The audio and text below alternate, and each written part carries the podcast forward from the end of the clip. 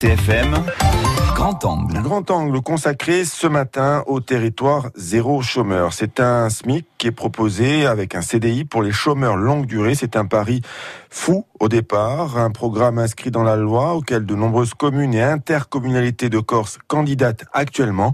On vous explique tout cela avec Christophe Dudicelli. En Corse, la ville de Bastia et les communautés de communes Pasquale Paoli et du Cap Corse sont candidatées pour participer à l'expérimentation Territoire Zéro Chômeur. Véronique Albertini est membre du bureau national de l'association porteuse du projet, mais également chargée de mission sur le sujet pour l'Assemblée de Corse.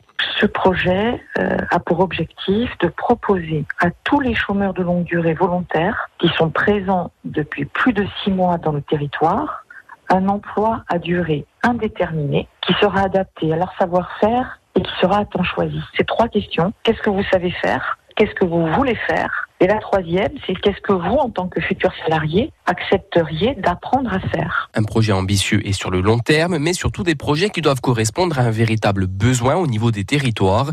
Paul Zantou-Parigi, président de la communauté des communes Pasquale Paoli. Depuis un certain temps, une étude économique assez rigoureuse et vraiment détaillée pour voir exactement quelles sont les activités qui peuvent être développées sur notre territoire. La petite enfance, il n'y a pas de crèche sur notre territoire. Et comme il y a au milieu de ceux qui veulent faire l'expérimentation des personnes qui ont les diplômes pour pouvoir ouvrir une petite crèche, par exemple, il y a une réflexion autour de ça.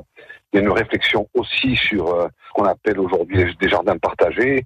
Il y a aussi une réflexion sur l'accompagnement des personnes âgées dans les communes, mais pas que. Les projets doivent être inédits et ne pas rentrer en concurrence avec des activités économiques qui existent déjà.